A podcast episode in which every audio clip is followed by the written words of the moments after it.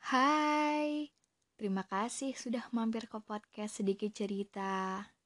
Semangat menebar kebermanfaatan ya. Jangan lupa tersenyum. Kali ini, salah satu pendengarku meminta aku membahas sebuah topik yang mungkin banyak sekali dialami bagi para sahabat cewek dan cowok. Kira-kira apa tuh? Ya, betul banget. Jadi aku mau bahas tentang friendzone.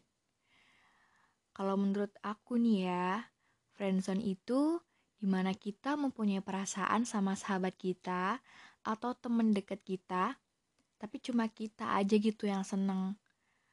Bisa juga friendzone itu gebetan kita hanya menganggap kita sebagai teman, padahal kita menginginkan lebih. Sakit sih karena cintanya bertepuk sebelah tangan. Terus nih ya, tapi yang punya perasaan sama sahabat sendiri, kalian sadar gak sih? Sebetulnya yang kita punya itu perasaan bentuk sayang ke sahabat atau perasaan beda yang emang menginginkan lebih. Kita harus bedain loh ya, mana sayang yang berbatas untuk sahabat atau bukan. Karena gini, kalau kita udah lama deket, udah tahu nih masing-masing karakter, emang biasanya kan bikin nyaman. Tapi nyamannya ya dalam arti nyaman ke sahabat, bukan nyaman ke pacar. Jadi be smart guys, harus bisa bedain cewek sama cowok sahabatan emang suka nggak bisa kontrol perasaan sih kita ngerasa nyaman ngerasa saling melengkapi apalagi kalau misalkan cewek yang punya sahabat cowok pasti cewek itu tuh ngerasa dilindungi banget kan kayak kayak mau apa pun itu dia punya pelindung dia punya sahabat cowok yang selalu ngertiin dia karena udah paham sifat masing-masing udah ada tempat sambat sendiri, bahkan kita itu bisa kayak ketergantungan mau ke mana pun harus sama ini. Mau lakuin apa pun harus sama ini. Ya karena emang udah ngerasa klop banget gitu loh, klop banget bisa ngertiin satu sama lain. Banyak sih yang kasusnya kayak gitu. Salah satu naruh perasaan, eh ternyata yang satu lagi nggak mikir bakal ada sesuatu yang lebih ya kalau aku di posisi seperti itu aku nggak tahu sih mau ngapain soalnya ya mau gimana perasaan kan nggak bisa dipaksakan terus kita harus mikir ulang loh. Kalau misalkan kita udah jadian sama sahabat sendiri nanti putus apakah kita masih bisa berteman seperti sedia kala? Nggak tahu kan? Jadi buat yang lagi naruh perasaan sama sahabatnya apa kalian yakin kalian udah ada di jalan yang benar? Apa kalian yakin kalau nanti kalian jadian sama sahabat kalian, terus putus, apa yakin masih bisa sahabatan kayak sebelumnya? Syukur masih bisa temenan.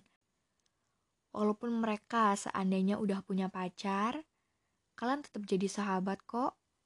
Tetap masih bisa bareng pacarnya, bahkan kalian tuh bisa berteman sama pacar sahabat kalian gitu loh. Dan pacarnya sahabat kalian itu juga harus ngertiin. Mau nggak mau kan lebih berharga sahabat kan daripada pacar. Sahabat dan lawan jenis emang perfect banget sih. Tapi kalau dijadiin pacar apa nanti siap? Kalau nanti putus sahabat kamu bisa nemenin kamu ke mana aja hmm, apa mungkin jadi orang asing? Apa kalian siap? Jadi berpikir lagi ya guys, buat yang naruh perasaan sama sahabat kalian. Terus gimana dong biar kita nggak berada di friendzone atau naruh perasaan lebih ke sahabat sendiri? Kita itu masing-masing punya hak buat bahagia. Kalau sahabatmu atau sahabat kalian punya pacar, ya silahkan kalau itu buat dia bahagia.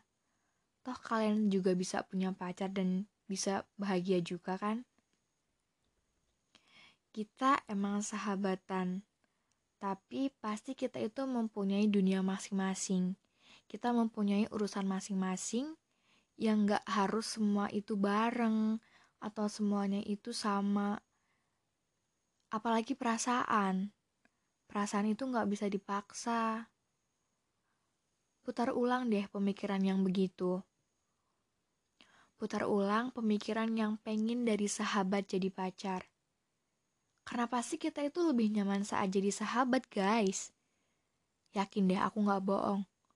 Karena saat jadi sahabat itu, kita nggak punya batasan mau ngapain aja atau mau jalan sama siapa.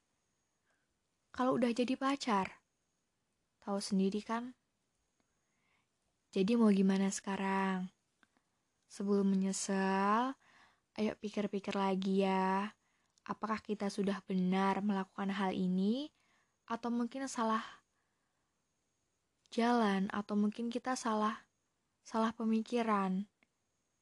kasih waktu buat diri sendiri untuk dapat ruang supaya kita bisa menetralkan perasaan yang kita miliki. Oke? Okay? Semoga bermanfaat. Terima kasih.